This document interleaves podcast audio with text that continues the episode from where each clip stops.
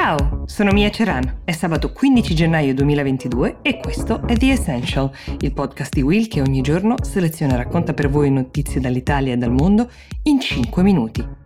Il sabato la selezione la fate voi.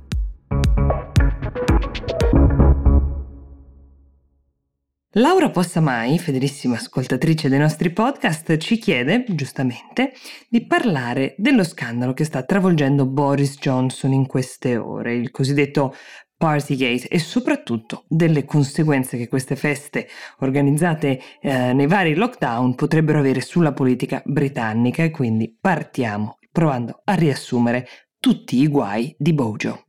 Allora, giudicare dalle reazioni e dai movimenti che stanno originando da questi scandali, il paese potrebbe apprestarsi a vivere un vero e proprio terremoto politico. Partiamo dagli ultimi aggiornamenti, perché ieri è uscita la notizia che ce ne sarebbero state altre due di feste, oltre a quella per cui il primo ministro è già nei guai, e una di queste si sarebbe tenuta la sera prima dei funerali del principe Filippo, eh, il marito della regina Elisabetta II, che è morto, ve lo ricorderete, lo scorso 9 aprile a 99 19 anni, un motivo aggiuntivo che sta generando una certa indignazione collettiva. Ecco, secondo un'inchiesta del Telegraph, le due feste poi si sono tenute entrambe a Downing Street, la residenza del primo ministro britannico, appunto la sera uh, del 16 aprile, quando nel paese era stato tecnicamente dichiarato lutto nazionale per la morte del principe ed erano in vigore restrizioni per la pandemia che vietavano assembramenti al chiuso. Qui si parla di circa una quarantina di partecipanti.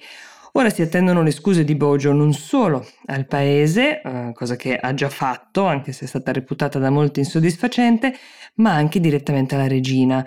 Il party di cui più si era discusso finora invece era quello con più di 100 invitati, organizzato sempre a Downing Street, la sera del 20 maggio del 2020, era l'inizio della pandemia, quando le regole erano ancora più severe, prevedevano che si potesse uscire di casa soltanto per validi motivi. Qui le scuse di Boris Johnson di qualche giorno fa, come vi dicevo, non sono bastate, potete immaginare, a placare le polemiche. In quel periodo l'Inghilterra aveva delle regole ancora più severe che impedivano di vedere persone al chiuso che non fossero i cosiddetti congiunti, una strettissima cerchia di amici. C'è l'indignazione popolare, quindi, ma sono soprattutto Labour e Tories, cioè sia l'opposizione che lo stesso partito di Johnson a non essere soddisfatti delle scuse e a continuare a soffiare sul fuoco. Questo anche perché, come con tutti gli scandali politici, si apre una crepa e quindi una possibilità di un cambio di guardia che non solo i suoi nemici e avversari politici desiderano, ma anche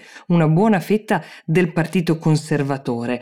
C'è anche un drastico calo dei consensi a renderlo più fragile, più attaccabile. Il suo indice di gradimento è sceso al 23%, ha perso 20 punti dall'estate scorsa. È un grave calo che arriva alla fine di un periodo nero, politicamente parlando, per Poggio. Qualche settimana fa l'Economist ha scritto su molti fronti la rivoluzione promessa da Johnson nel 2019 durante i negoziati per Brexit si è arenata. L'idea che il johnsonismo potesse essere un nuovo modello di governo come è stato il tacerismo e il berismo ora sembra mal riposta. Infatti questo odore di crepuscolo, se così possiamo dire, per uh, l'uomo aveva, che, che aveva stravinto le elezioni del 2019, tra l'altro prospettando agli elettori un modello di Regno Unito autonomo, fuori dall'Europa, capace così di attirare le migliori aziende, i migliori lavoratori e talenti da tutto il mondo, con anche una ritrovata libertà nel commerciare. Ecco, questo grande